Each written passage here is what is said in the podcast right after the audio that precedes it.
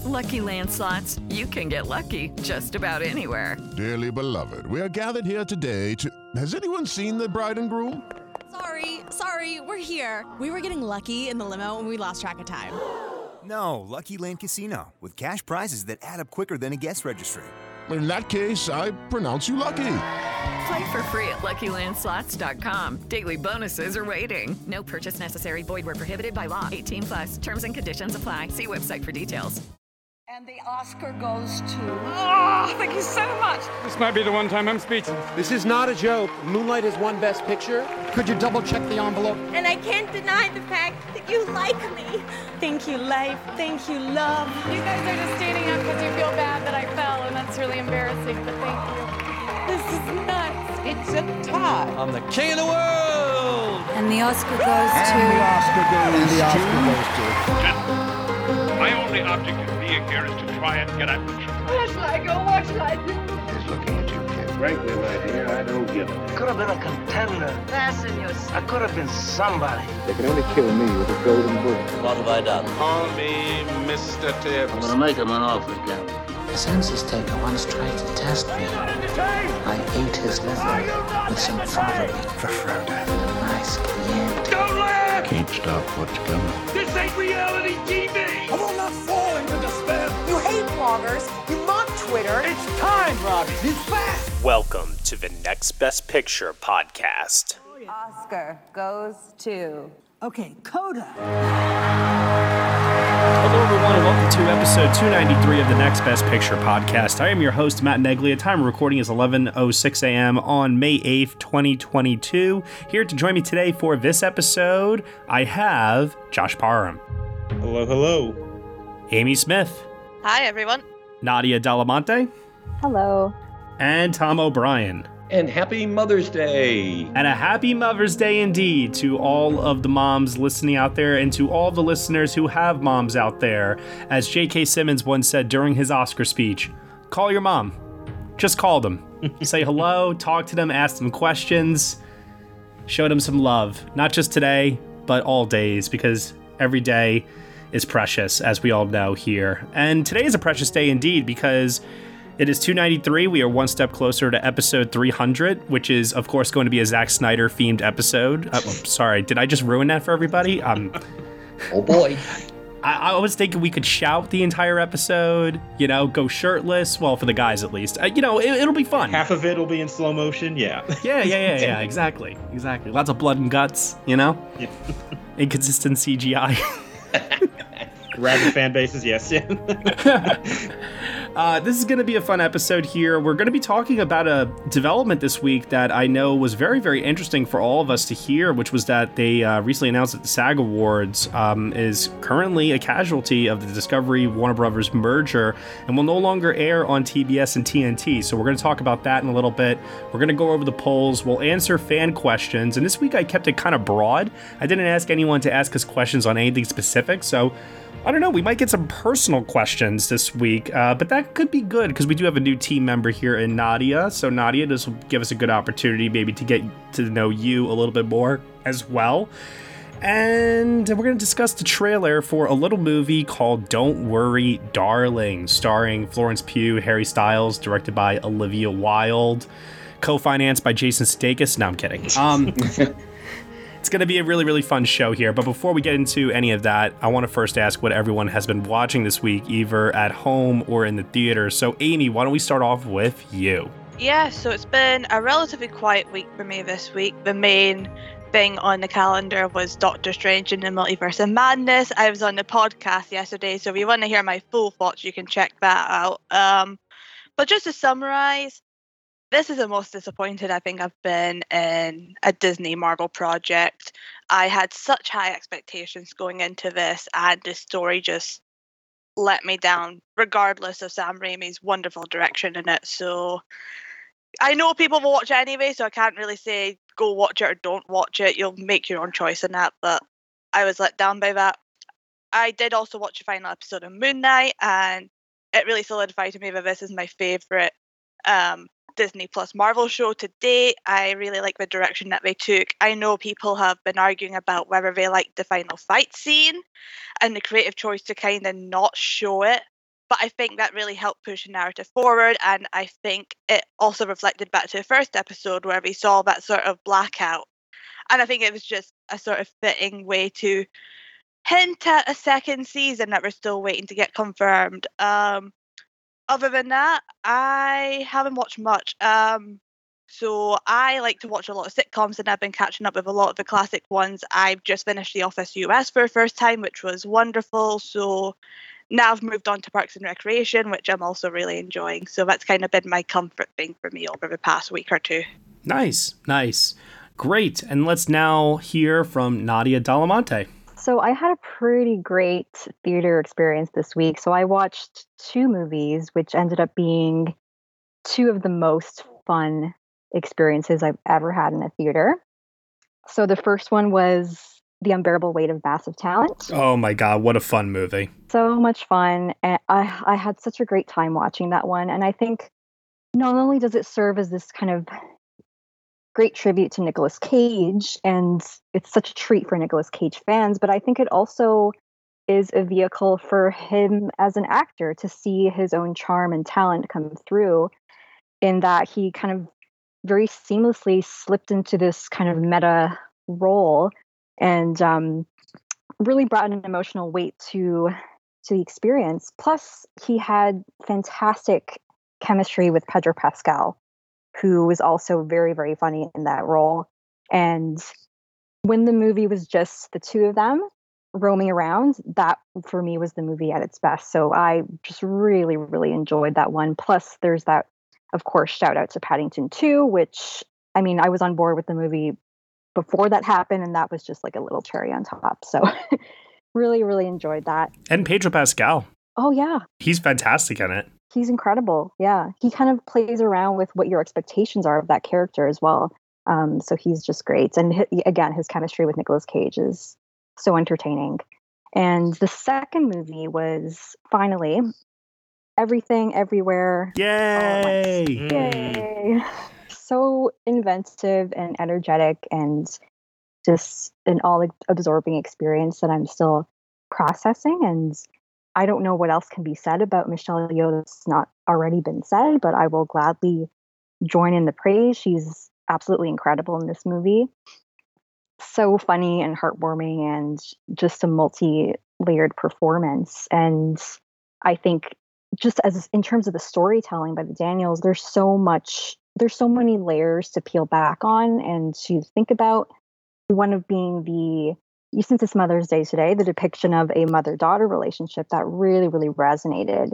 Um, so seeing that dynamic play out and just, it was such an incredible experience. I walked out of that theater kind of giddy and in awe about what I had just seen, and just it just reminded me why I love movies so much. Um, so I really, really, really enjoyed that as well. And then I did some catching up on TV. I binge watched Heartstopper on Netflix, which I've heard is excellent. Oh, it's so delightful. It's so wholesome. So it's created and written by Alice Oseman, and it's based on her graphic novel as well. So, which is really, really cool because you can really feel that in the way the episodes are edited, with a lot of hand drawn animation popping out it's so it's so wonderful. I loved every minute of it. I at the end of the first episode it had me. I was in tears already. So it's just wonderful and I hope more and more people get to see it.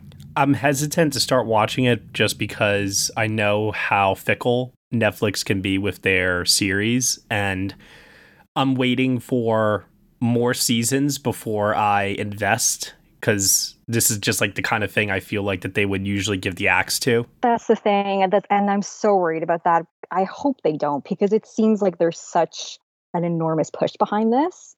I mean, everybody seems to be loving it, so I really, really hope that doesn't happen. I hope they uh, really invest in this further. Yeah. Well, well, fingers crossed. We'll see. Yeah. And also, too, if there's a multiverse action packed movie with a mother daughter relationship that you are going to see this weekend, it is not Doctor Strange in the Multiverse of Madness. By all means, please go to your local theater and see everything everywhere all at once. mm-hmm. Lord knows it could really use your box office support than the other movie. So, all right. Tom O'Brien. Well, I promised myself it was going to be a TV week, but of course I got sidetracked by movies. Uh, it turned out to be a surprisingly busy movie week for me.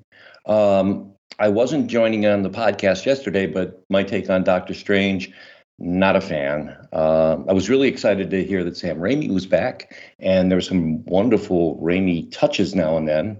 That fight with the musical notes is just a joy. Yeah. But the Marvel aesthetic, since he's been uh, since the Spider-Man days, has gotten so heavy. I think it just smothered him. Uh, I really and and that script, uh, the twists and turns that these actors have to do to conform to what they throw at them here, and the lines were so bad. I, I, I I'm with Amy. It's one of the most disappointing Marvel films I've seen in a long time. So there's that.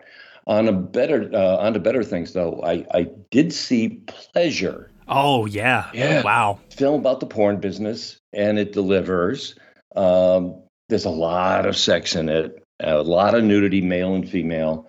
Um, but what I liked about it, it spent the same amount of time, if not more, on the business part of sex business. And uh, what I particularly liked was the fact that it made no no moral judgments on the women who participate in the industry. They they are treated neutrally, no no uh, disrespect at all, and you really do respect everybody, all the women in it at least by the end. Uh, it's you got to know what you're getting into. It's a little rough, probably not the best date night movie, but if you're comfortable with the subject matter, you're going to find this a fascinating portrait. I would highly recommend it. I believe it's going to open in limited release this coming Friday. Right from the uh, opening shot, I remember thinking to myself, "Oh, this will never get a wide release." Period. and then when I saw that A24, you know, sold it off, I was like, "Okay, well, this makes sense. They probably don't know like how to market it. They probably realize they're not going to make much money off of it. Like this is exactly what I was expecting." I have to give all the credit in the world to Neon for not only picking it up, but giving it the push that they have been giving it over the last couple of weeks. And then also, too, the film has benefited, I think, from a small word of mouth like rollout, both with its Sundance premiere and then also uh, being nominated at the Spirit Awards last year. So every film independent member had that screener. So in our circles, this movie has been building up a lot of goodwill because of the things that you just said, Tom. I echo everything you said there. So now that it's finally being released, I do hope that people do check it out because it is exactly the kind of provocative yet challenging uh, movie that I don't think is exploitive, but actually will hopefully, like I said, just challenge you and how you view this industry, the people within it, and hopefully open up our eyes to see that there's uh, some real humanity there. Absolutely agreed. Uh, a very different film. I did catch finally caught, I caught the Duke. It's it's fine. Oh, that was nice. It's a lovely film. It's nice final film by Roger Michell. Um, I know we've talked about it before on the show. Um, the few subplots seem to not go anywhere, and it gets a little bit soggy at times. We seeing Jim Broadbent and Helen Mirren act together is just a joy. Uh, these two these two actors really seem to know each other's rhythms and you really believe that these two characters are a longtime married couple. Um, it's I'd say this is probably a movie you your mother would love. And it would be a great choice if you want to take her out on Mother's Day. Okay. Okay. Fair enough. And finally, I took a virtual trip up to the Central Coast of California for the San Luis Obispo Film Festival. Oh, so you really went out of your way to watch some movies this week? I guess I did. They have a virtual component, so I was able to see it here.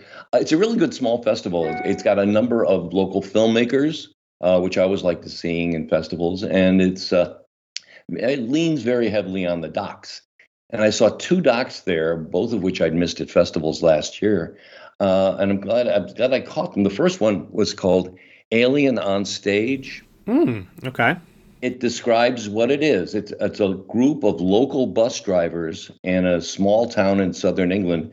They put on an amateur production of the 1979 Ridley Scott movie on stage. Okay. Um, I, th- I, think I have heard of this. This does sound very familiar. Yes, it, this really happened, and as it and it turned out that the the two women who made this film caught that happened that amateur production and thought of an idea for a film and they arranged for this very amateur production to have a one night only performance in the West End in London. Mm. And that this is the story of them preparing for their big night in Leicester Square. Now, I was a little bit worried when it started because I was afraid the filmmakers were kind of making fun of these people because clearly they're way out of their league. We love the they, they're ambitious, but they you know it's it's it's amateur. But you really come to care with these people after a while, and uh, you know their their big dream of playing at the West End and the film itself, it's only 84 minutes long. It's a little loosey goosey. I think it might have actually worked a little bit better if, if, the idea was taken as a scripted film, like Guffman or something like that. But the warmth the theater audience has for this particular production is they kind of have these makeshift the alien creatures popping out of stomachs and the and the like. It's it's it's very fun to watch and it's very good natured and good hearted. And if you ever get a chance to see it, it's really a lot of fun, especially Josh, because I know you're a fan. Yeah, what is the name of it again, Tom? It's called Alien on Stage. Alien on Stage. Okay, yeah, I, I, do think I have heard of this, and yes, it sounds very, very much up my alley. I seem to remember reading an article, like a headline about it, uh, back when the original like stage production was put on because somebody said it was like the most imaginative, coolest thing ever. yeah. And, in its own way, it is. So uh, if, if it ever comes across uh, your path, uh, by all means, try and catch it. Okay. The last one I saw was a doc that had limited release uh, already. The one I finally got to was Lisa Hurwitz's The Automat. Oh wow, yeah, that was from last year. Last mm-hmm. year, uh, it it did get a limited release in some cities, but it hasn't come out here. So uh, I, I kind of wanted to catch it. It really explained the appeal of this one of a kind eatery, which flourished both in uh, New York and in Philadelphia. Um, it's the story of how, you know a lot of the story is about how it got started and the idea of having this you know, slice of pie behind the door and you put a nickel in and you get it. Uh, but it it kind of also takes on a commentary of a class structure because at that time, and this is in the 40s and 50s, um, people of all classes came to eat at the automat. And the way it was set up, there were tables where everybody had to sit together and you know and enjoy their meal together. And upper class would dine with lower class and it was really very very cool. There's a lot of reminiscences. It's great to see ruth bader ginsburg again and colin powell. And of course mel brooks is he improves any movie he's in and uh, his commentary and his final song is wonderful. Uh, it's a, it surprisingly substantial and uh, i would highly recommend it if it comes across your way the Automat. All right Josh Parham, we're up to you. So I did get a chance to see Doctor Strange in the Multiverse of Madness as well, and my feeling just overall is that it is very flawed. I do agree, but I think those Raimi touches did do a lot to invest me more in the film as somebody who's not a big fan of the MCU. Just in general, I think whenever they have a director that can actually show some of his own like style there like i tend to really respond to that. So it's not perfect. I definitely will agree but it had enough like interesting things in it that it kind of kept me invested but i understand why it would not work for other people but it kind of worked for me overall i would say. Um i also got to see vortex the new gaspar noé movie.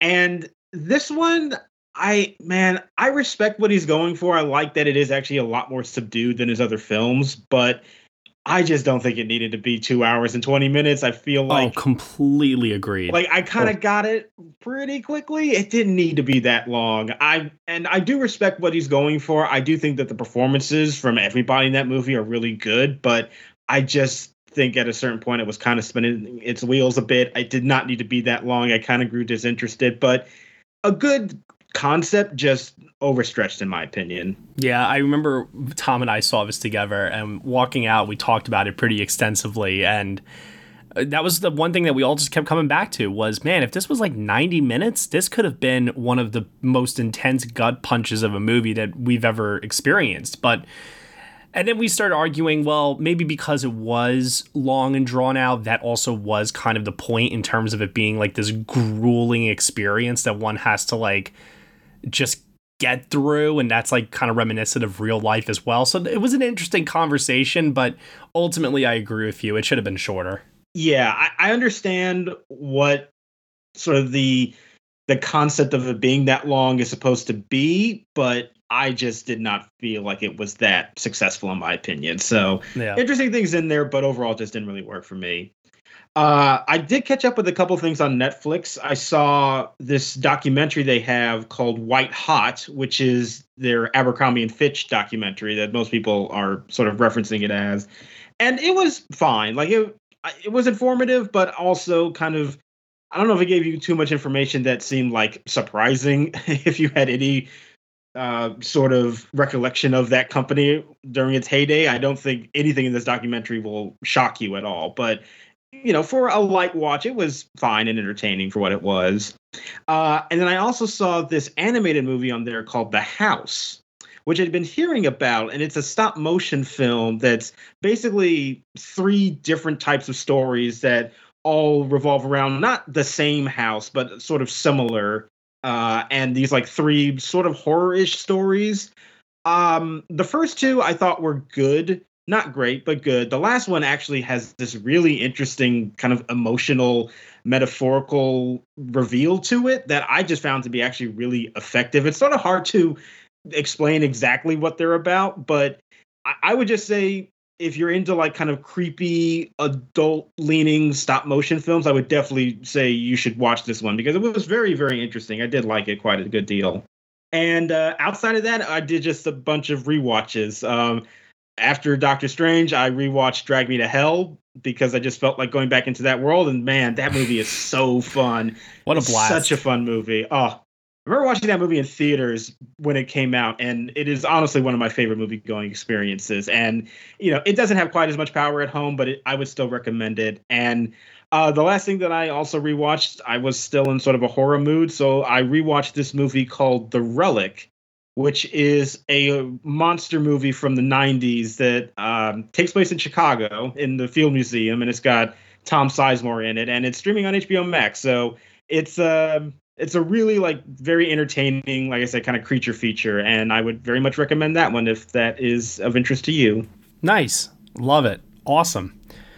Uh, I had a bit of a light week in terms of movies. I saw Doctor Strange in the Multiverse of Madness, and for my thoughts on that, you can listen to our podcast review. Um, suffice to say, like everyone else that has talked about here, um, I was also on the weaker side of things with it. But for more of my thoughts, by all means, give that a listen. Uh, outside of that, I've been catching up on a lot of television. I think this is like the most television I have watched in a small span of time in my entire life. Uh, definitely the most shows I'm watching simultaneously uh, as they're airing because uh, I normally don't do that. I normally stick to like one show at a time. Uh, but lately, I've just been kind of throwing myself into it. So, I've been watching Under the Banner of Heaven starring Andrew Garfield. That's really good. The Staircase with Colin Firth. Uh, I think Colin Firth is amazing in this so far. And if you've seen the documentary that this is based on on Netflix as well, oh my god, what a what a story. I mean, the twists and turns that that case takes, it, it's riveting stuff, and I think they're translating it very, very well so far on HBO. Uh, speaking of HBO, Barry is back, and it's darker and funnier than ever, and I hate that it's only a half an hour every single week because I want more every time an episode ends. Um, and then Better Call Saul, I think, is the best thing currently on television at this time. I, th- I think it's a masterclass in cinematography, characterization, plotting, everything that they're doing in that show. They have not made a misstep yet. It's really, really incredible all around. Uh, but I also started watching Abbott Elementary because uh, that was recommended to me by a few people. And of course, as per the course of what everyone has been saying, it is delightful. it is amazingly delightful. It is. Yeah, no, I, I've really loved every single moment of it so far, and I intend to keep watching it. Uh, and then what else? What else? Um, I'm losing track, honestly, because there's just been so much lately. Uh, I, I, I mean, there's more, but like th- those are probably the main ones I would say. So, oh, oh yeah, I I caught up with uh, Moon Knight, um, and I finished that as well, which I thought Oscar Isaac gave a really, really good performance in it. Like scarily good. It might be my favorite thing he's done, which is saying a lot for him. Yeah, seriously, I, I was really blown away, especially in the penultimate episode. Uh, What he was doing in that was, I, I legitimately thought like when I compare him to Michael Keaton in Dopesick or Colin Firth in The Staircase, I think I might even, ooh, I think I might cast my vote for Oscar Isaac honestly because he was really really good in that. Anyway, more to come on that when we come back for next best series, which we've been doing podcasts of every month now. So we'll have more shows to talk about on those episodes in a couple of days here. Hi, everyone. This is Tim Costa. I'm Hermano da Silva. And this is Walter Vinci. And together we are the First Time Watchers Podcast. Each week we choose a movie to review that none of us has seen. Watch it together. And then discuss. These movies could be new. Or old. Or on our list of shame. You can find us on iTunes by searching for the First Time Watchers Podcast. As well as on Stitcher. And we love interacting with our listeners, so if you have any suggestions, send us a tweet. An email. Or post to our Facebook page. We'd love to hear from you. That's right. I mean, it's all about interaction. And talk about what we love movies. And you don't have to worry about us going on and on about this and that and the other. And oh, No, look, no, let's no, talk stop, about stop, this stop, stop. minutia Shut up, shut up, here, shut up, shut and up, I shut up. wonder who Shut the up. cat I can God watch. damn it, shut up. I think that's enough, Walter. Go by during the credits. Uh, we found out this week, as I mentioned earlier, that the SAG Awards are no longer going to be airing on TBS and TNT anymore. So they need a new home.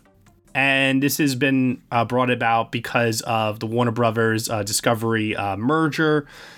They're cutting their losses here, and uh, it seems like anything that is, uh, you know, part of like, you know, the Ted Turner, like TBS, TNT, truTV, like all that's like kind of on the chopping block right now. But SAG Awards have been uh, airing on TNT since 1998. They originally were with NBC in 1995 for the first couple of years.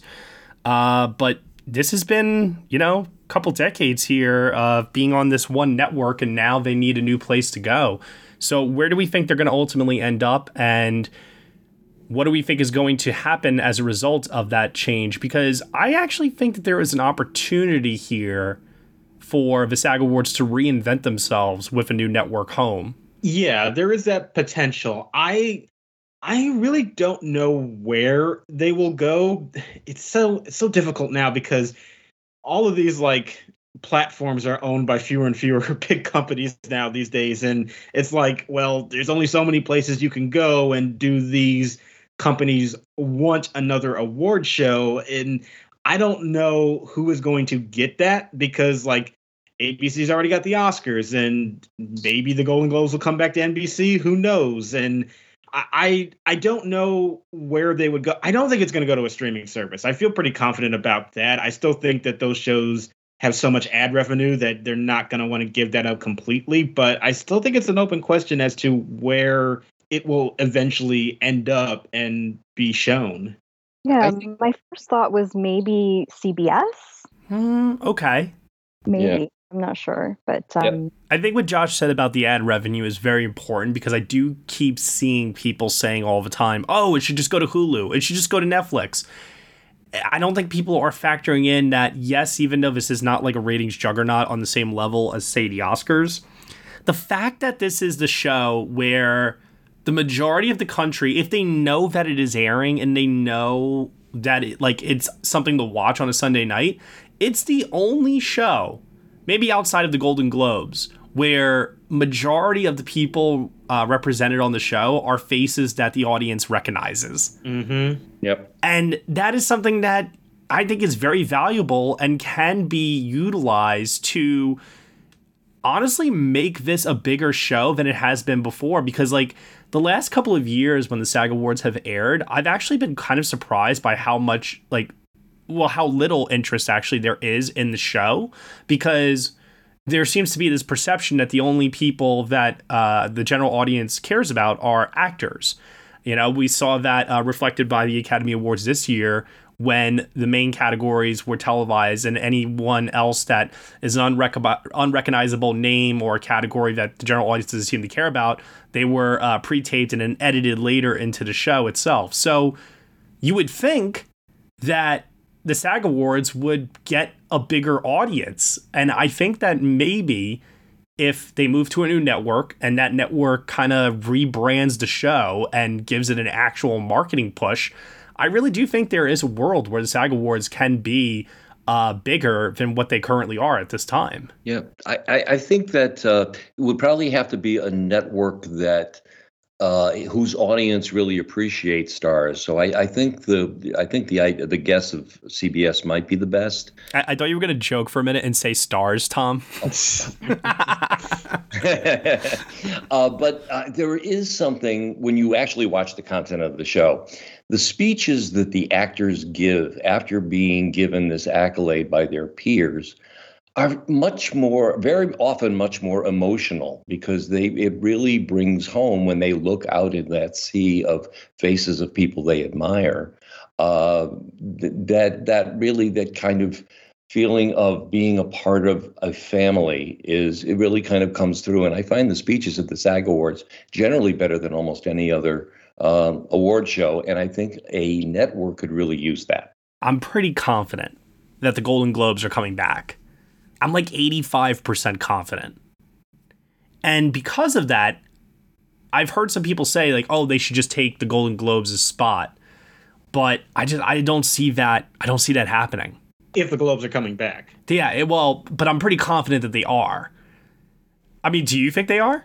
Um, I still feel like the jury's out on that a little bit. I mean, the Golden Globes will come back if the studios are willing to work with them. Like that's the main thing because it doesn't really matter if NBC wants to put on a show for them if they can't get into, you know, screenings for these movies and have people participate in their panels and stuff like if studios don't want to participate in the globes that that is going to be the key to them surviving i feel like that's still a question mark but if that is the case and the globes are going to be back on nbc then yeah i don't think they would want two shows on the same network it is very interesting though because I was thinking about this the other day. You know, we were talking about a second ago about like the ad revenue that one can get from them being on a network.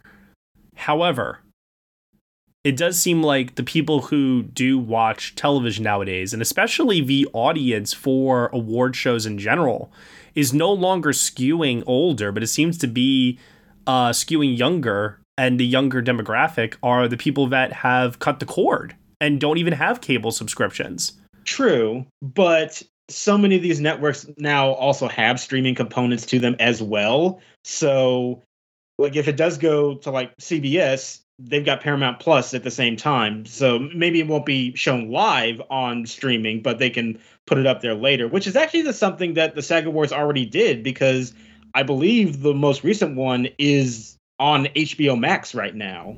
I think so too. Yeah, I remember overhearing that. Mm-hmm. Yeah, so that could be a possibility as well. You know, considering that so many of these uh, networks also have their own streaming platform, so that could be something else to factor into it. The one thing I know for sure is we're going to have a SAG Awards this year. Yeah. There's no way that they're not going to, you know, because of this development, not have a show.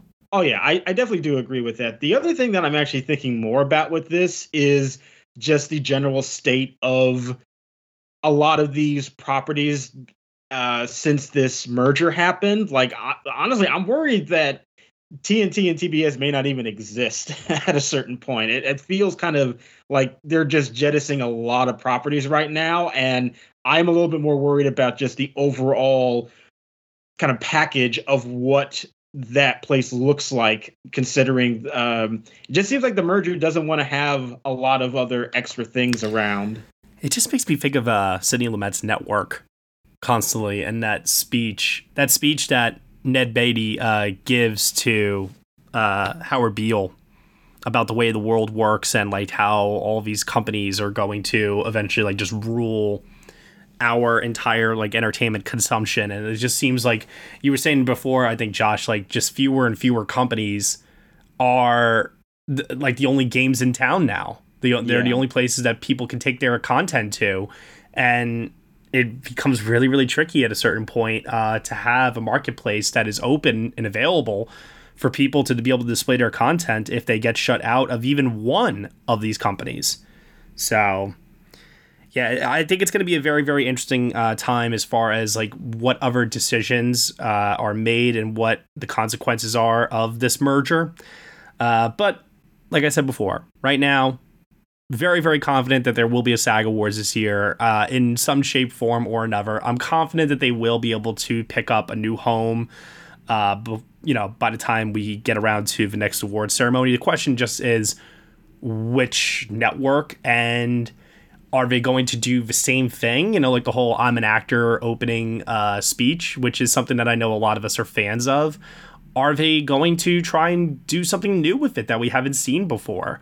I am very, very fearful in general of just the overall presentation of award shows the last couple of years. I think the Oscars, I mean, we talk about this ad nauseum. The Oscars are definitely at an identity crisis right now in terms of uh, what they want to present to the world and also uh, what they want to gain from you know their overall ceremony in terms of the ratings and uh, the deals that they have in place with uh, ABC. You know, with that going on, the Globes currently not airing this year. Still a question mark of whether or not if they're coming back. And now this. I mean, Jesus Christ, Critics' Choice is all that's left.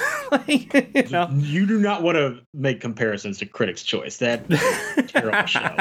no, I would actually say that currently the SAG Awards actually put on the best show because they show every category and it's like two hours. They get in and get out. There's no host. There's like no BS with that show. So I would hope that they don't really meddle with it that much because I think it actually works pretty perfectly as is. Yeah. My big thought on this is whether they actually start to make it more international because as a British Oscar pundit, the only thing we get access to right now is BAFTA and Oscars. We don't get to see the Golden Globes. We don't get to see SAG. We don't get to see Critics' Choice. So I'm interested to see if moving to a different network, we're actually going to work with maybe some of the UK channels to see if we can air it over there or make it at least somewhat accessible because we're talking about reaching a worldwide sort of global audience.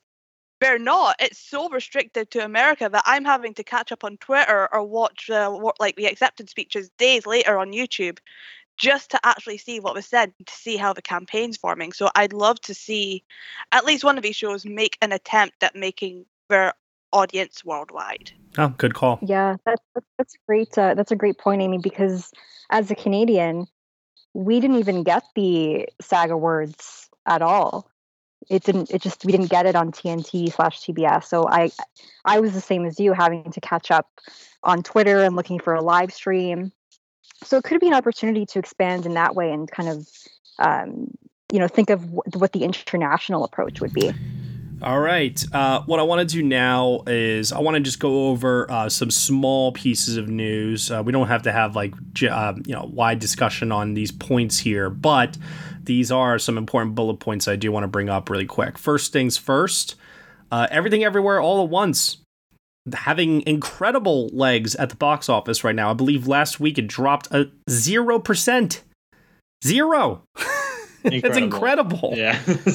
it is currently on on pace right now to possibly even be A24's uh, biggest hit to date, which I just find all of this to be miraculous, and I can't wait. Like every week, it's like I can't wait to see like what it's going to do. I mean, I think this week obviously is going to be you know the most hurtful because of the release of Doctor Strange.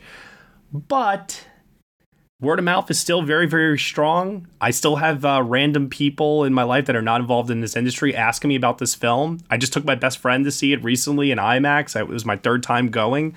He really liked it and expressed that he wants to go see it again. So just keep telling friends, people. That's all I got to say about that. Plus, it's oh, yeah. finally I mean, opening it... in the UK market next week. I'm finally getting to see it on Yay! Oh, so, so that happy. word of mouth and that buzz, and hopefully we get because there's not really much releasing next week. I think it's that and Firestarter. So hopefully we get it in the theaters, and hopefully we get a good box office return for it. Yeah, it's crazy that everything everywhere all at once. I think right now has made more money in the U.S. box office than like almost every Best Picture nominee from this previous year. I think Dune is the only thing, obviously, that made more money, but I think Everything Everywhere has made more than every single other one of the Best Picture nominees. Oh, perfect timing. I just got a notification here that Doctor Strange made $185 million uh, this weekend. Uh, I am scrolling right now to see if there's any word on Everything Everywhere anywhere. I remember hearing that it was about to hit 40. Yeah. So Everything Everywhere All at Once uh, is in fifth place this weekend, bringing in $3.3 million. Uh, so it is currently up to $41 million in North America at this time. Yeah. Oh, wow. That is absolutely astounding. Yeah. I'm really, really ecstatic for this uh, for this film and everybody that's involved with it. It's still my favorite film of the year so far, and I just want nothing but the best for it. Uh, what else we have here? Oh, we got a chance to hear the uh, new single from Top Gun Maverick, "Hold My Hand" by Lady Gaga. Did you all take a listen to this? I have. I did not actually, and the only reason I didn't is because I tend to have a really big hangup about listening to music before the movie comes out. And even though it's probably just a credit song, I still want to wait until I see the movie. Yeah, okay, I can I can respect that. Um, I think Will Mavity did tweet a couple days ago though that she shares uh, songwriting credits with Hans Zimmer on this movie too. So if it's a score contender, like Lady Gaga would be thrown into there supposedly. Yeah, maybe so. Yeah. Speaking of Hans Zimmer, he's been tapped to score Florian Zeller's The Sun uh, which is going to be releasing later on this year. And I, I just love that Zimmer's the kind of director, uh, I'm sorry, film composer, where he can go from big action blockbusters to romantic comedies to animation to dramas like this. Like the guy's just so incredibly versatile. It's ridiculous. Yeah, which I feel like it's been a while since we've gotten a more subdued score from Zimmer, which I'm guessing that this is that's what this is going to be. So I'm very interested in that. Mm-hmm. Uh, it was announced this week that Venice is going to honor Paul Schrader with the Golden Lion for career achievement at this year's Venice International Film Festival. Nope. Well, and he will uh, not be required to turn off his Facebook post for that, probably. uh. we live for those. Uh, and Will Smith's Emancipation, uh, which I know was a huge talking point for us post Oscars and what happened with him over there uh, and what the current state of it was going to be. Apple has announced that they are shifting it to 2023, so it will not be releasing this year uh, for this year's award season. Honestly, Good. kind of expected that to happen. I, I figured that they were going to delay it. I mean, just to put more distance between that incident, but also I think it just makes more sense too because then they can just give more attention to Scorsese's film. Do you think that that too could move to 2023? Because I have been hearing reports that it might not be ready in time. Isn't this like what we talk about with like every Scorsese movie that comes out. Any Scorsese film that has like a like a November December release, yeah. I remember with Wolf of Wall Street, we talked about this. With Silence, we talked about this. Yeah, yeah it, that is true. I feel like even Hugo had a little bit of this too. So I, I just seems like whenever we get a new Scorsese, there's always a conversation of is it going to come out in time? And I for right now, I am assuming that it is going to come out this year. Hey, let Thelma do her work, is what I say. Yeah, and it's at Apple. They got all, they could give him like literally all the money. mm-hmm. True. How many iPads do you need, Marty? really? What's up, guys? Gerald from Two Peas on a Podcast here. Are you just sitting there thinking to yourself, man, I really love some dude in his garage sitting around talking about arbitrary countdowns and his favorite things in the world of movies, music, and TV. Well, guess what? That's me. Please look me up. My name is Gerald, and I am from Two Peas on a Podcast. If you want to subscribe to my countdown show, I have a different co host every week. It's often someone from the world of podcasting or entertainment and we go through our top five favorite things in whatever that week's category is. You can find links to all of our content, subscribe via your favorite podcast app, and follow us on social media. The easiest thing to do is just head to our website, which is www.2peasonapod.com. I hope you look me up and join the party. It's a lot of fun. See you soon. Let's head on over to now the polls for last week. Uh, we asked everyone which is your favorite Sam Raimi film for the release of Doctor Strange in the Multiverse of Madness. So, Tom O'Brien, Sam Raimi, he's been around the block for a little bit here. It's been amazing to see where his career has gone, despite the gap between Oz the Great and Powerful and now with Doctor Strange. I think he's given us quite an eclectic list of films over the years, some of them more enjoyable than others. Uh, what is your favorite? Well, I, I think I, I, joined Josh in Drag Me to Hell. That is so much fun, and and as much as I do love the horror Sam Raimi, those are my favorites. Uh, there is a kind of trash Sam Raimi that I like, and I'm thinking of The Quick and the Dead. Oh, okay. Oh, yeah. With Leo and Sharon Stone and Gene Hackman and Russell Crowe. in a western, and it's nuts. it really is. A very young Leo too. Yes. Yeah, a very young Leo. This is like even pre Romeo and Juliet Leonardo DiCaprio. Yeah, and I haven't seen it in years. I'd be kind of fascinated to go back to see uh, just what a what the, the now now the legends of those that was in those films really did, were like back then and interacting in the same movie because they could never they could never do that again. Yeah. Uh, so I think it's a one of a kind from uh, Raimi. So I'm going to throw that in. All right, great. Amy. Well, it certainly isn't Doctor Strange in the Multiverse of Madness. I can tell you that much. um, I, I do have an affection for his Spider-Man trilogy, so it might be the obvious answer, but I am going to go with um, Spider-Man Two. It's one of the greatest comic book films of all time. Oh, I mean, yeah. you can't, you can't go wrong with it. Seriously. Uh, Nadia. So I'm going to join Josh and Tom in saying Drag Me to Hell. Such a fun movie. Great performance by Alison Lohman at the center of it. But I do want to give a shout out to the Spider Man trilogy as well, because that was just perfect. Even emo Peter Parker. That was perfect. Yeah. In a kind of strange way. that walk down the street kind of a little much, but it did give us the memes.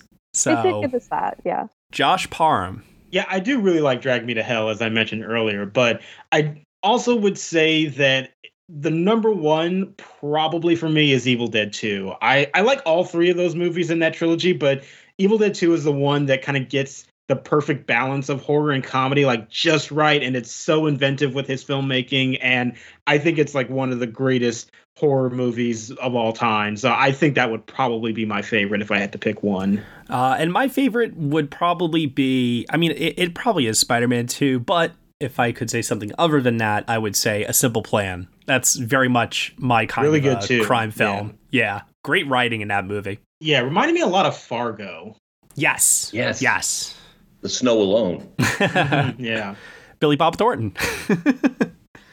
well, I mean, for the TV show at least. Yeah. Anyway, uh, number 10, a movie that I have not seen actually uh, The Gift. I haven't seen that either. I've heard interesting things about it. uh, number nine, Doctor Strange in the Multiverse of Madness. All right, new release makes sense. Yeah. Yeah. Yeah, and you know what? I don't want to. I, I kind of said this on our podcast the other day. I understand if this movie does have fans. I kind of feel like they're blind fans. Uh, we don't need to have that conversation. Yeah. That's for another time. Yeah. Number eight. This is an underrated film, I think, that probably should get a rewatch at some point. Darkman. I love Darkman so much. that was so fresh. Do you, th- do you think that that's the kind of film that would be remade today? Uh, well, I actually heard something that Raimi said that he was in conversations with Universal about like a legacy sequel or, or something like that. So I, it sounds like there something like that is in the works right now. Oh, that would be great. I would love that. Number seven. Oh, this is a fun pick. Army of Darkness. yeah, I mean it's personally for me that one goes a little too goofy, but it's still a lot of fun. Number six. I like the remake quite a bit, but can't really beat the original. The Evil Dead.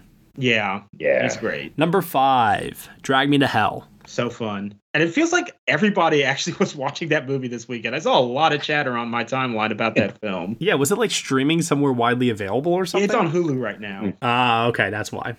Number four is A Simple Plan. Mm-hmm. Number three, Spider Man, the first one. Which, looking back on it, you know, I, I will admit, like, there are some moments in it that are very much of its time and a little cheesy by today's standards, but the storytelling in it is still rock solid strong. Yeah. So you can't really beat that. And the cheesiness, I think, is part of its overall charm as well. Which, yeah.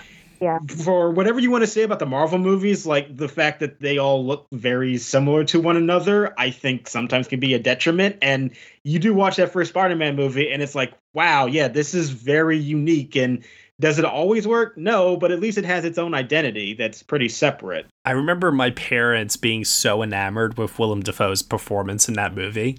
They were like, "Oh, that scene when he's from the mirror! Oh my god!" I'm like, Yeah. and and here I am, like ten years old, and this is like, you know, being imparted onto me like what great acting is, and and, and he is great in it. I don't want to uh, downplay uh, Willem Dafoe. I he still has moments in that movie that I still like quote You know, like when he just like blurts out, "You know how much I sacrifice." Yeah. Ugh. you know, I'm something of a scientist myself. I can't. yeah. And that become a meme that needed to be referenced in another Spider-Man Ah, movie. don't remind Yeah. me. Don't Yeah. remind me. Uh, number two. And as you can all guess, it's between the two twos. Which two is it at number two? Number two is Evil Dead 2. Yeah. Number one, Spider Man 2. Yeah, I pretty much knew Spider-Man 2 was going to win, but I'm glad that Evil Dead 2 was second place. Yeah. Everything that the first Evil Dead film did well, Evil Dead 2 did it like five times better. Oh yeah, I mean Evil Dead 2 is basically just the first movie again. It has nearly the same identical plot. It just this is the one where they've already done it so they know a little bit more, the filmmaking is better. Yeah, I love Evil Dead 2. The Hangover sequels should have taken notes. Yeah. right? Like in terms of like recycling the same plot for a sequel, I mean, like Evil Dead, Evil Dead 2 is kind of the standard on how to do it, right? Oh, oh yeah. In fact, I would say the only other time I've seen that replicated with any other franchise to me is the Hunger Games, where Catching Fire is basically the first movie as the first Hunger Games film, except it's just the filmmaking is so much better than that first movie. Yeah. Yeah. I, I could also make an argument somewhat maybe for Terminator 2 Judgment Day. See, I would not actually. I was gonna say, but I understand that there's a like a yeah enough subtle differences. But but I mean, it's still the same thing of like, you know, a killing machine being sent back in time to kill a target, and then that target having a protector. Oh yeah, I mean, I would say that the it has the basically the same story. I would argue about it being better is where I come from. Oh, okay, all right. But that's another conversation. Sure, sure. All right, and then for this week's poll, uh, for the release of Firestarter, which is going to be both in theaters and on Peacock this week, so we'll all get a chance to see Zac Efron on fire this week, uh, which should be fun. Uh, we are asking everyone which is their favorite Stephen King film adaptation. We actually asked this question back in 2017, so it's been five years since we asked this. We added more titles to the list this time around, and I still think that this is going to be a dead heat battle between The Shining and Shawshank when all is said and done, probably. I don't know which one of those two will win out in, in the end, but there's a lot of great options here. I mean, you got Misery, you have the new It, which I, I thought the first It, especially chapter one, was fantastic. Uh, the Mist, Gerald's Game, Christine, The Running Man, Pet Sematary, Apt Pupil. I mean, the list just goes on and on and on and on here. It's pretty wild considering how extensive Stephen King's career has been. So, which one stands out to all of you as your favorite adaptation of his work, Tom O'Brien? Well, the top two, Shining and Shawshank, certainly. Um, and I really like Carrie. Yeah. I love Carrie. To me, that is De Palma's best movie. Yeah. And and for nutty Stephen King, uh, my favorite is The Dead Zone. Okay. All right. You got Cronenberg and Walken. What el- you know, fine. That's me. Great. Oh, Cronenberg. I should do a marathon of all of his movies before Crimes of the Future. Oh, oh yes. I wonder like what it will do to my personality if I were to watch all of his movies in a row. like would I be like irreparably changed by the time that marathon is over? Probably. More than likely. Like I'm, I might turn evil. I don't know. Amy, what about you? Yeah, uh, Shawshank and Shining are definitely top two, but I actually want to shout out Doctor Sleep. That had such a challenge to balance both the Shining film and Stephen King's book, because we all know how much Stephen King hates The Shining, and Re- Rebecca Ferguson in it. Oh my god. Hello there. Yeah, that's a haunting performance. So I think for the challenge it had, and to be as entertaining as it was for such a long runtime, I've got to go for Doctor Sleep. That's a movie that I want to revisit. I was very mixed on it when it came out and we did our podcast review on it, but um, I've always said that I've wanted to go back to it later and see how it would play on a rewatch. And I see a lot of people giving a lot of praise. So, you know, definitely, I definitely want to see how that one plays again. Josh?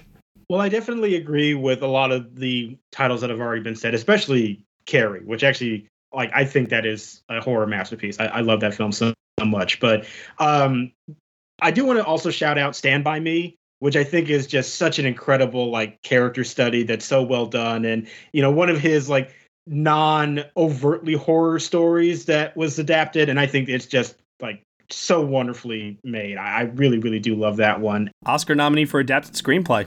Yeah, and I think it should have had more nominations. I think it's one of the best films of that year. Yeah. Uh, I do also just want to mention like a movie that is not great, but I have a lot of fun when I watch it, and that is Maximum Overdrive. yes. like, not a great movie. Would never argue, but I think it is just like a very cheesy 80s fun. I have a blast whenever I watch it. I love that. That is great. Nadia? Ooh, this is a toughie. um, so I agree with everything that's been said so far.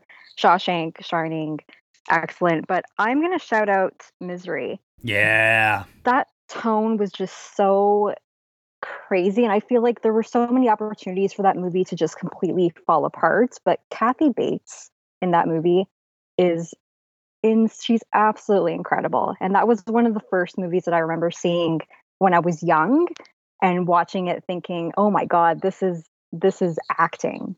Like this is incredible." She was just wonderful in that movie. So, and I don't know how much of it is me just loving Kathy Bates' performance as opposed to the movie itself, but I just want to shout that out because it was really entertaining as well. No, I, I'm with you. I think that her Oscar win for Best Actress is actually one of the most inspired and best that the category has ever seen. And I I think she's downright terrifying in that movie, especially if you put it like in the context of you know a real world setting. Uh, the lengths that some fans go to, uh, yeah, definitely bone chilling for sure. She's terrifying in it. As someone who's been on the receiving end of some very questionable emails in the past, I'm always just like, God, I hope that they don't like find out where I live. you know? Yeah. Um, and then for myself, uh, listen, listen. Shawshank is one of the greatest movies ever made. Come on. It's my second, no, is it my second? No, it's my third favorite movie of all time. So by default, I'm obligated to say that. But hmm, if I was to throw a bone towards something else, I will say that Apt Pupil is pretty underrated, and I think more people should give that a watch. Cujo gave me nightmares as a kid. I haven't seen that movie in so long. So did Pet Sematary. Um, I was I was emotionally scarred by Pet Sematary for a very very long time. Oh yeah. Uh, the scene where um, I can't remember anyone's names in this movie, but the scene where the old man uh, gets his Achilles heel sliced. Uh, I just oh, that that did it for me. I think I was like seven years old, and I just cried and cried Yeah. and cried. I was so traumatized by that. Uh, there's a lot of really, really good options here, and I'm curious to check out Firestarter. I know that there's already been an adaptation of that, but you know, it's going to be on Peacock this week. It'll be easy to catch, so why the heck not? We'll see how that plays. Cast a vote on nextbestpicture.com in the poll section. You can choose up to three for this week, so don't feel bad about having to choose one. Feel free to choose three for this week's poll, and we will announce the winners on next week's show.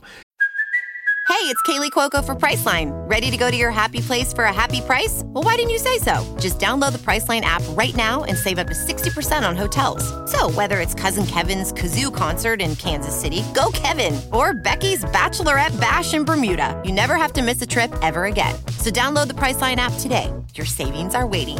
Go to your happy place for a happy price. Go to your happy price, Priceline. Hello, it is Ryan, and we could all use an extra bright spot in our day, couldn't we? Just to make up for things like sitting in traffic, doing the dishes, counting your steps, you know, all the mundane stuff. That is why I'm such a big fan of Chumba Casino. Chumba Casino has all your favorite social casino style games that you can play for free anytime, anywhere with daily bonuses. That should brighten your day a little. Actually, a lot. So sign up now at chumbacasino.com. That's chumbacasino.com. No purchase necessary. VGW Group. Void were prohibited by law. See terms and conditions. 18 plus. And now, let's talk about a trailer that we received this week.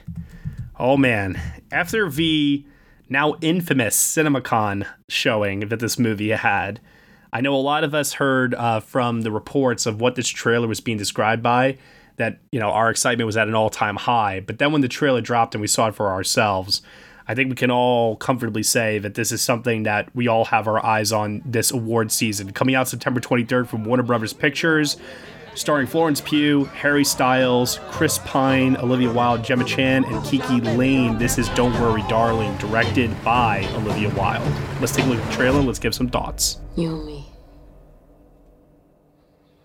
Always. You and me. Florence Pugh is gonna chew this up. So, so, so are you saying that she, we should call her Florence Chew? oh God. Uh, I agree, though. I think that this looks like it's going to possibly get her back into the Best Actress conversation, unless if the movie is a complete disaster, uh, which I'm actually not ruling that out. I don't know.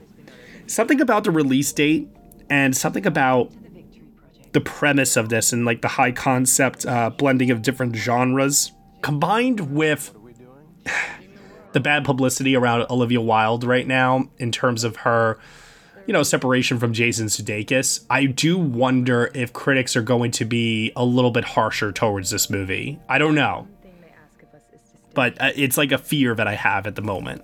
Yeah, it, it's hard to say. I just think that this movie is kind of just a tough sell in general because I'm going to be honest, like, I didn't really read up on what this movie is about. And after watching the trailer, I still kind of don't know what this movie is about. And I like that from a marketing perspective. It's very intriguing and I, it actually does make me want to see the movie more. But I do think that when you're trying to sell that kind of thing to general audiences, that can be rather difficult. This is actually one of those occasions where I sort of do wish we were back to the HBO Max playing these movies at the same time because I feel like it's going to be a tough sell for people to go out to see it in a theater, but might have been easier at home for streaming. But I'm still very intrigued by it. I mean, the the visuals alone are like selling me so much. Matthew Libatique uh, definitely is delivering some really high quality work here. I too am really awestruck by the visuals of this, the production design, the costumes, Yeah. and all of that. You know, you look at Booksmart, which was Olivia Wilde's uh, first film, and compare just even the trailer for this to that. What a step up for her, just in, in terms of overall like production quality. I mean, it's really, really impressive. With that said, this does look like it's going to be one of those Truman Show kind of storylines, I think, where this idyllic 1960s, you know, seemingly perfect town is going to turn out to be some sort of a experiment that's built by some evil corporation that Chris Pine is a part of. That's at least what I'm getting from the trailer for this. Well, I have to protest. Okay. This is my town. I see these houses right out of my window right now. I drive on these streets and I have never, ever seen a housewife on a roof. It does not. And he was alive during the 1960s, people, so. uh, oh, Palm Springs. Yeah. But uh yeah, I am wondering like this starting off as a kind of like almost sitcom desperate housewives like sort of a storyline and then transforming into some sort of a psychological like horror thriller story. I, I do wonder, like I said, just how the shift is going to go and how Olivia Wilde's going to be able to handle that.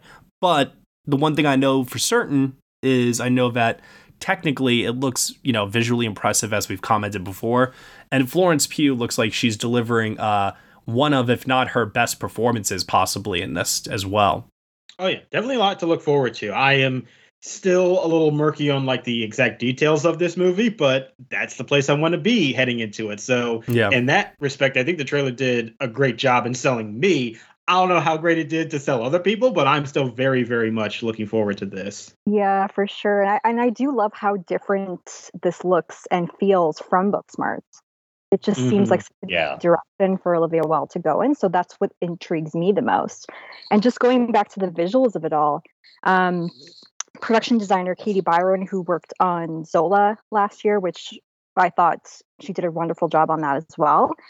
But I think most of all, just excited to see this performance by Florence Pugh. She's just someone who is continuously killing it in every role that she does, and I'm just excited to see what she does. And also just a shout out to the the rest of the cast here: KiKi Layne, Chris Pine, Gemma Chan. It'll be great to see how they work with Wilde's direction. My guess is that this is going to premiere in Venice and then play again at TIFF and then release like a week or two later. Yeah, I can see it popping up at TIFF for sure. I mean, I think it's going to go to TIFF regardless, even if it doesn't show up in Venice. Oh yeah, yeah. But Warner Brothers has had, uh, you know, some pretty great success uh, bringing their movies to Venice lately. So I wouldn't be surprised to see it over there. But I think TIFF is a given. Oh yeah, I definitely agree with that. As you said, also the September release date is kind of weird. It just I don't know what that signals about like their confidence in the movie, what they want to do with it later for awards purposes. I that to me is still an open question mark, but regardless, I still very much want to see this film. Agreed. I'm looking at Warner Brothers release schedule for like the rest of the year here and I mean, they have Creed 3 opening up in November and everything else outside of that is not really. So they're like their their main awards players are Elvis and Don't Worry Darling, really. Yeah. It'll be interesting to see how how the release is. Are they going to go super wide or is it going to be in stages? And I think if it's in stages, it'll probably turn out better for awards. I think given the popularity of Harry Styles, something tells me that they might go wide with this. Yeah, I feel that. I don't think that they'll. I, I think they'll use the festivals to build the initial buzz. Mm-hmm. But I, I think I don't think they're going to do a limited release for this. I think they're going. to I think they're just going to go wide on opening weekend.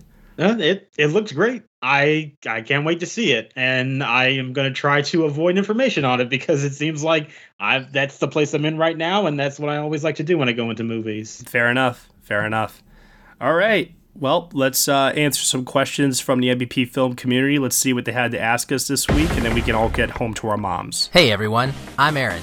And I'm Patrick. And together we host the Feelin' Film Podcast, a show that focuses more on the emotional takeaway from a movie experience rather than its technical merit. Yes, sir. Talking about what we love about film and focusing less on the critical side of things makes for a very entertaining and enjoyable discussion. New episodes drop every Monday morning, and you can catch them on iTunes, Stitcher, iHeartRadio, and many other podcasting networks. You can also find out more about the show at feelinfilm.com. In the meantime, as we say on the show, stay positive and keep feeling film. James Robert Scott, with Cannes on the horizon, which film do you think could be the true critical darling of this year's festival, and which film do you think will be the flop of the festival? Oh boy. Ooh. Well, Decision to Leave, I think, is going to be the critical darling. Probably. Yeah, I'd say either that or um, the Koreeda film. Yeah, Broker? Mm-hmm. Yeah. The flop. That's a good question.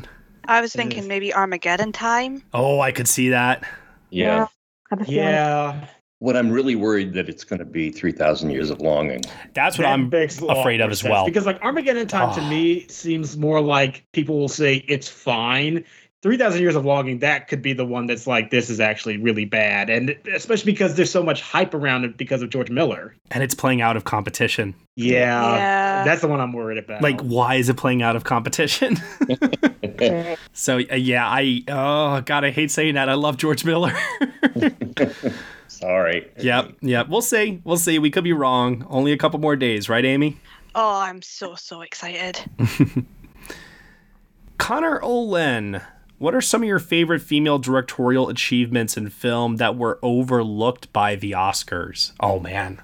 Get in line. Yeah. Portrait of a Lady on Fire. Number one. Love that oh. film.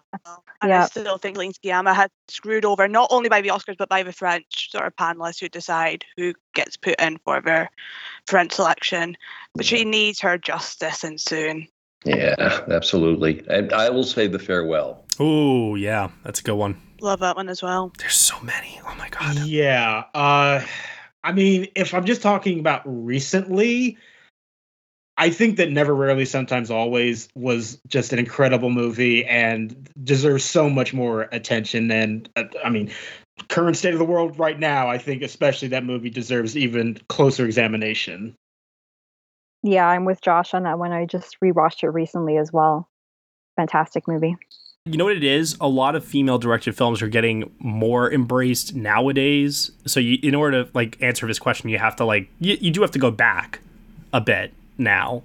Yeah, because like the other one I was thinking of, it did get some nominations, but just not a lot and not in major categories. And that is Orlando, the Oh, Sally yeah. Potter film. That honestly might be like maybe even my favorite movie of that year, which is sort of I don't know. I I- I don't know if I'm willing to say that definitively yet because that would mean I like it more than Schindler's List. But I oh, I love that movie so much, and like it got some craft nominations, but it deserved to be in there for like picture, director, actress, screenplay, a bunch of other things. I'll say Claire Denise Beau Travail.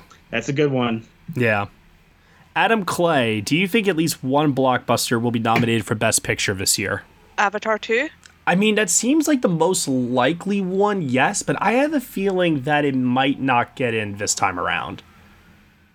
Just because it will it will have that whole feeling of okay, we've been there, we've done that. Yeah. I mean, it's always sort of rare for a blockbuster like that to get in in the first place, and then that's usually like the big shocking surprise, and it doesn't normally happen for the sequel. I'm still expecting it will, given the release date and the hype around it. It'll be what people are talking about coming up to the voting period. So I think it'll get in, but uh, not going to be in you know anybody's top five. What about the Black Panther sequel, Wakanda Forever? Uh, I don't think so. That's another one of those movies where it's like I. I need to see more evidence that it exists before I start putting it even into an Oscar lineup. Fair. Yeah, I'm thinking Avatar too. Like I get the been there, done that kind of aspect of it, but I do think because it's been so long since the last one, it might actually work in their favor. Just nominate the Batman, you cowards. True. I'll be happy. Yeah, I with mean that. that's not happening. no, no. It won't. Uh, Ian Balakalak, what's a movie, recent or older, that you didn't like on a first viewing, but finally came around to on a second viewing?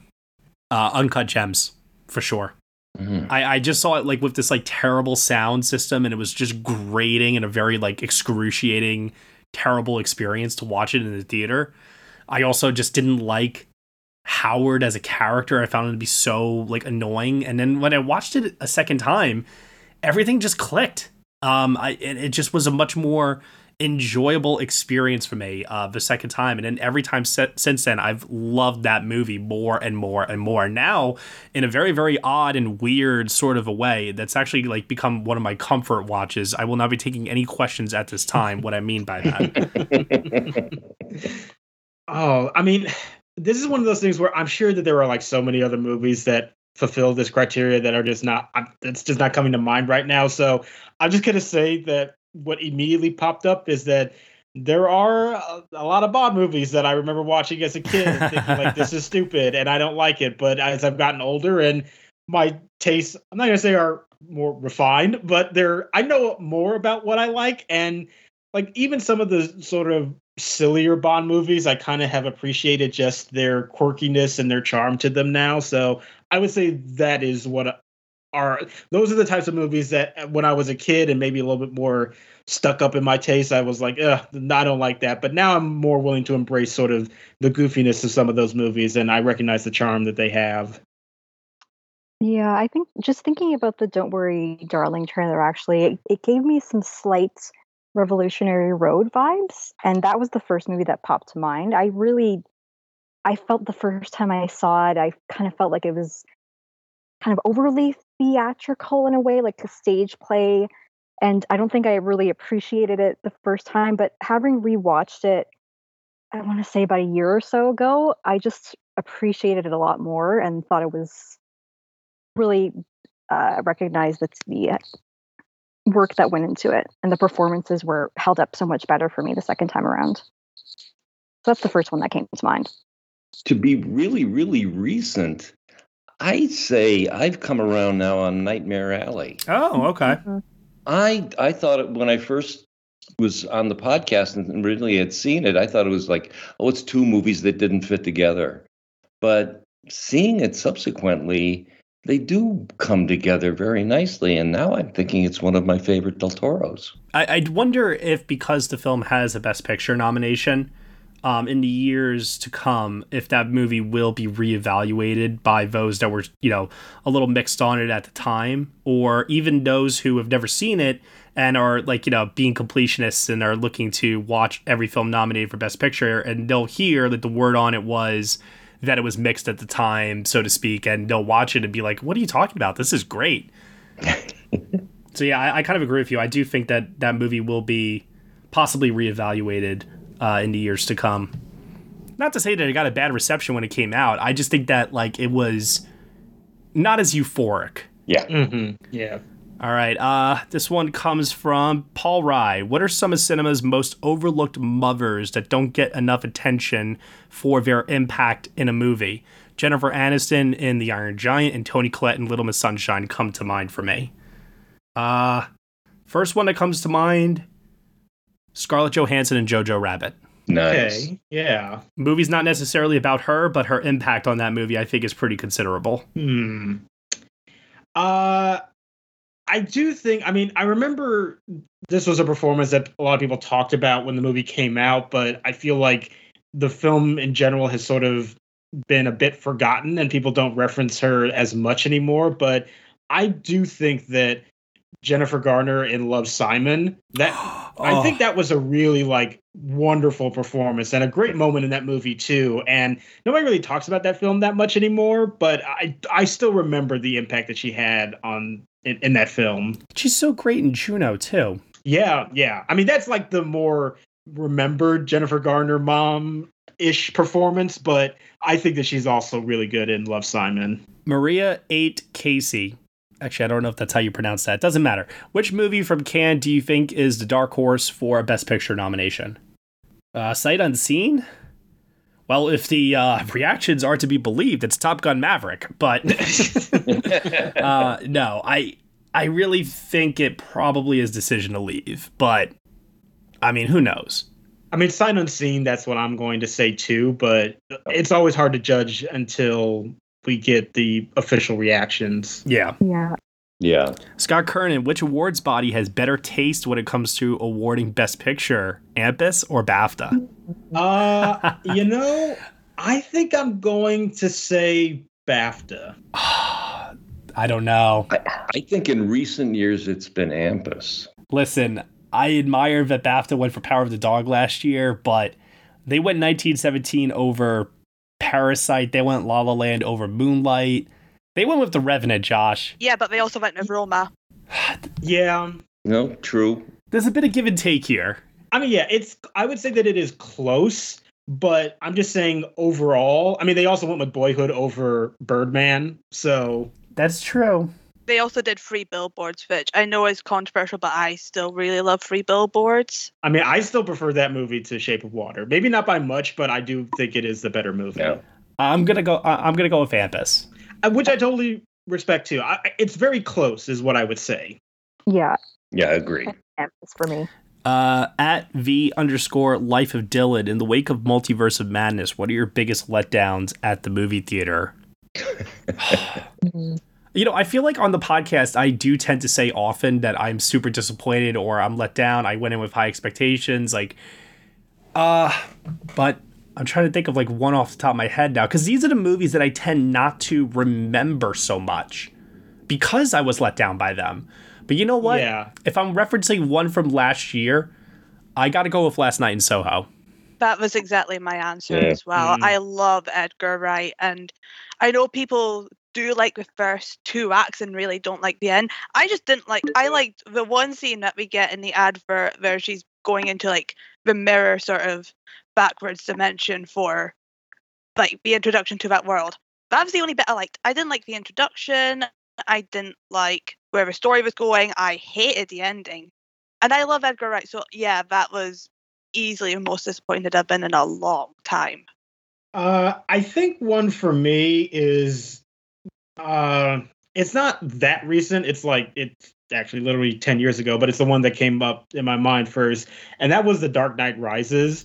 'Cause I remember walking into that movie like with such hype. It was probably my most anticipated movie of that year. Like I was so into Nolan. I loved The Dark Knight, and I yeah, I walked out that movie feeling so defeated because I had such high expectations for it and it was very very underwhelming. It sucks because like I don't think the movie is like out and out bad. Like I, I think it's like middle of the road average if anything. Maybe slightly above average because of Nolan's like, you know, sense of scale and practicality behind of how he makes movies, but yeah, man. Oh, that was very disappointing. I, I do have to agree with you. I actually think it's my least favorite Nolan movie. Oh, it is by far my least favorite Nolan Yeah. film. And I would probably say the first Fantastic Beasts. Ooh, yeah. Because Mm. I, I was on a Harry Potter high and I thought, oh boy, we got another one coming. This will be great. And it's like, oh God, we're going to be stuck with these for the next 10 years. So that I'd have to be that one recently. And that's where we are still. still stuck. Yeah. I was gonna say I, I the one that came to mind for me was Halloween Kills, which Ooh, ugh. I mean, I wasn't an enormous fan of the recent recent Halloween when they brought it back with David Gordon Green, but I thought it was pretty decent. And then, you know, given that they're doing more, I thought, okay, well, this the first one was decent, and let's see what the next one does. And I just thought it was awful, Nadia, evil dies tonight. awful, awful, awful. Yeah, not that I had enormous expectations going in, but having seen the previous recent one, thinking that was decent, I thought, okay, well, maybe they'll do something. They'll kind of keep it going, and it was just it just plummeted all over again. It was terrible. I remember it premiered at Venice last year and thinking to myself, like, oh, this is this has to be great. It's premiering at Venice. no. Oh, little, little did we Not- know. I was I was so wrong. I did just think of one more, and you're gonna think that this is a joke, but it is not. And that is the movie Geostorm. I, I know, I know you think that I'm, I'm kidding, but I'm not. I actually went into that movie wanting to have a lot of fun with it, but it was just so unbelievably boring, and there wasn't enough Geostorm in a movie called Geostorm. So for me, that will always go down as like you can't. I'm not expecting it to be great, but you got to deliver at least like the bare minimum for me with these types of movies. And if you can't do that, like when I'm telling you that this is a bad movie, like it's really bad. Yeah, I have one more as well, and kind of in the young adult sort of dystopian era that I was locked in. Um, I quite liked the first Divergent movie, so I was like, okay, Insurgent is the next one in the series. I really love the book series. How are we going to mess up? And that was such a disaster that it ended up they didn't even bother the TV movie series that they were just going to put for the final two books. And I was like, this is horrendous. And I'm an easy target for this audience. And it was so bad. I don't know if anyone else actually saw Insurgents. no. I did not. I I don't I bailed after the first movie, honestly. yep, same. Check, please. Uh, Oscar Age, favorite movie theater experience with your mother. Uh, I think I have mentioned this before, but I like it so much anyway. I'll say it again because it's the truth. Uh, when the first Lord of the Rings came out, Fellowship, I remember my mom reading in the newspaper like some editorial about the movie that talked about Howard Shore's score and the different themes. And I remember we actually went to see the movie again to specifically listen to the music and how it was incorporated. And I remember always that being my mom's idea. So that's the one that I always have in my mind. I took my mother to see Beauty and the Beast in 2017. And this is a good memory. yeah, yeah, I didn't like it, but she was so happy to be there, and um, this was me taking her. This was not us going as a family with my sisters and my father. Like this was just me and her. So, I I think that that stands out to me, even though the movie wasn't good, just because I think she appreciated that I was taking her, just her. Yeah. For me, it's my- early memories of going to the movies with my mom were that she was taking me there to for me. But the first time I ever saw her get into movies the way I was doing it was at The Sound of Music. Oh. She adored The Sound of Music, and I I'm watching it, and I'm even even then it was like I'm not not crazy about this, but I just saw this look of just pure bliss on her face, And I'm thinking, mom gets what I'm going through it when I see a movie too. And so that was a that's a lovely memory I, I hold on to. Um, for me, it'll be watching uh, Deathly Hallows Part Two for first time with her because she introduced me to a series like the books were written as part of my childhood. I was born and then the books are there, so she always read me them, and we always had that shared connection. And since then, anytime Harry Potter is showing in the cinema, doesn't matter which one, we will always book the day off and make sure we go and see it. For me, it was um, The Lord of the Rings, The Fellowship of the Ring. We saw that together because that just introduced me to that trilogy, that incredible. I mean, The Fellowship of the Ring is one of my favorite movies of all time. And that's the first memory that I can think of when going back to what my mom and I have seen together. And it was such a special experience that we both loved. I too have a similar experience like that, Nadia. That's very sweet. uh, Amanda BW, in honor of Mother's Day, what is your mother's favorite movie? I do know the answer to this. Me too. It's actually a new one. And I remember she watched it. I remember she said it as soon as it was over. She said it loud and she said it emphatically. This is my new favorite movie.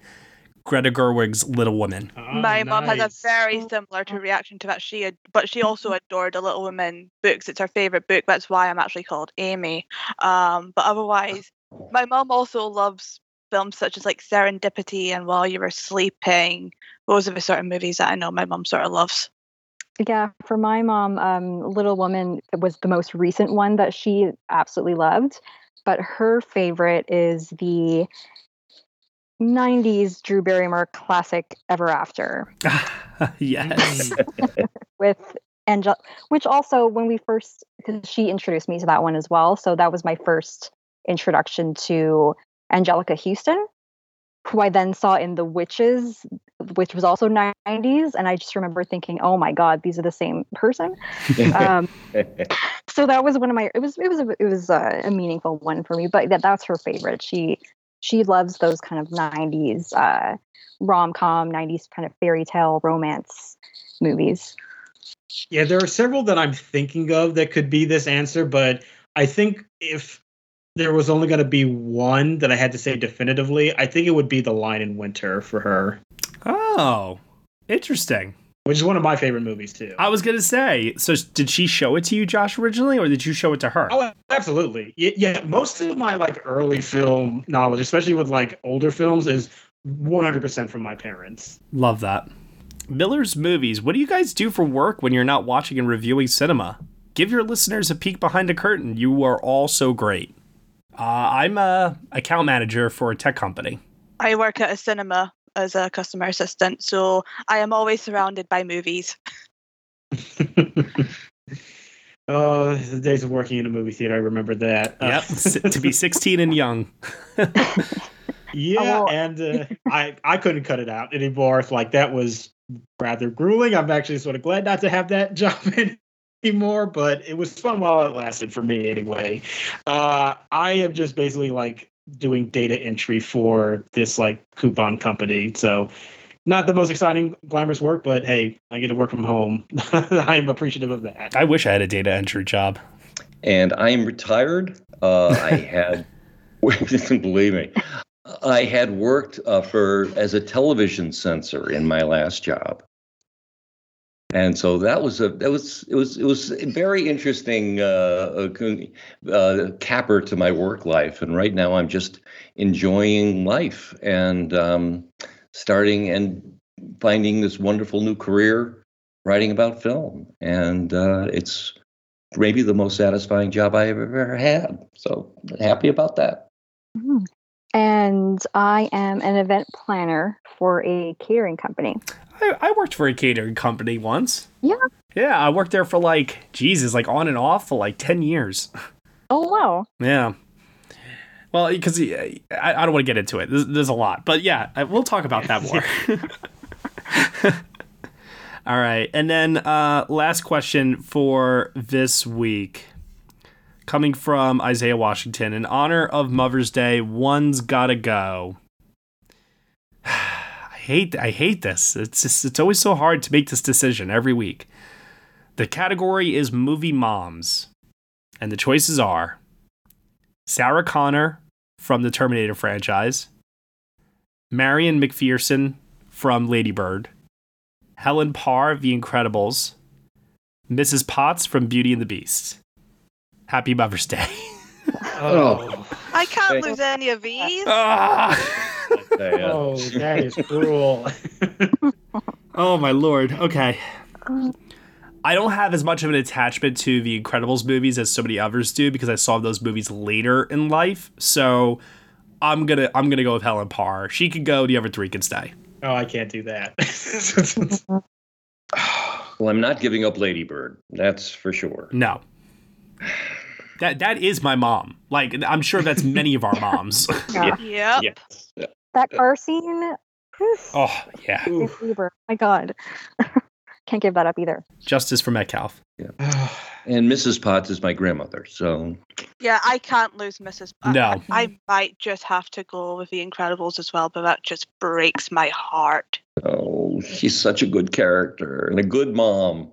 I know. Meanwhile, Sarah Connor's like not the best mom, but like well, we're all willing to hang on to her. yeah.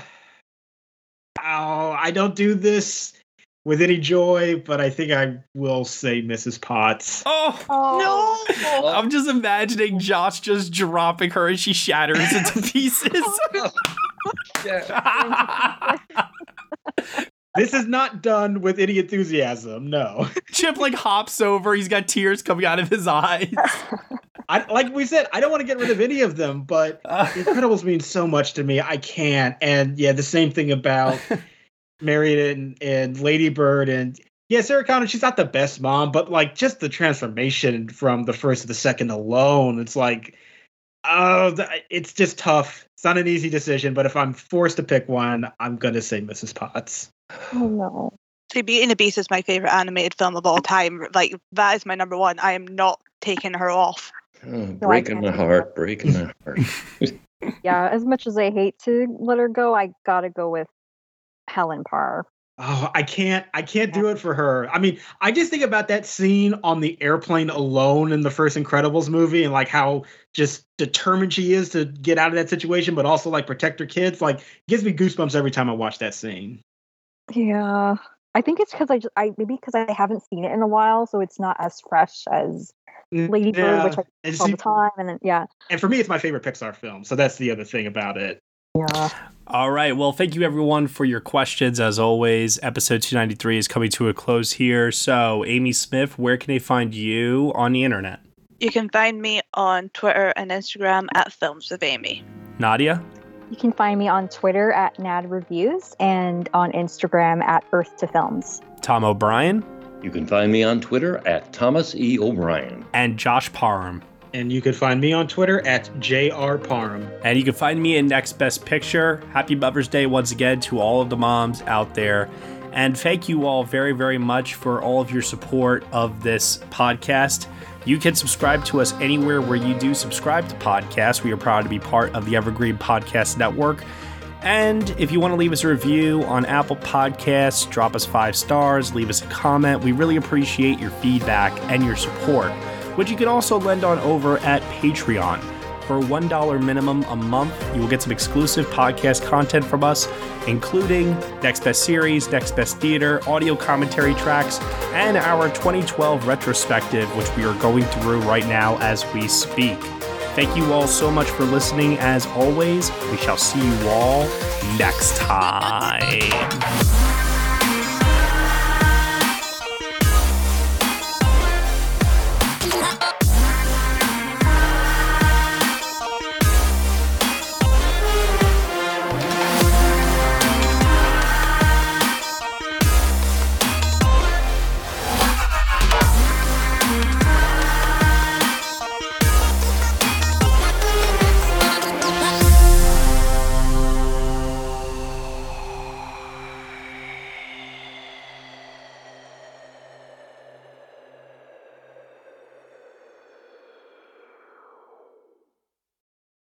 It's time for today's Lucky Land horoscope with Victoria Cash.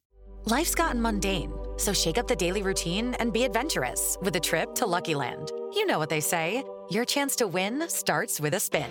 So go to luckylandslots.com to play over 100 social casino style games for free for your chance to redeem some serious prizes. Get lucky today at luckylandslots.com. Available to players in the U.S., excluding Washington and Michigan. No purchase necessary. VGW Group, void where prohibited by law. 18 plus terms and conditions apply.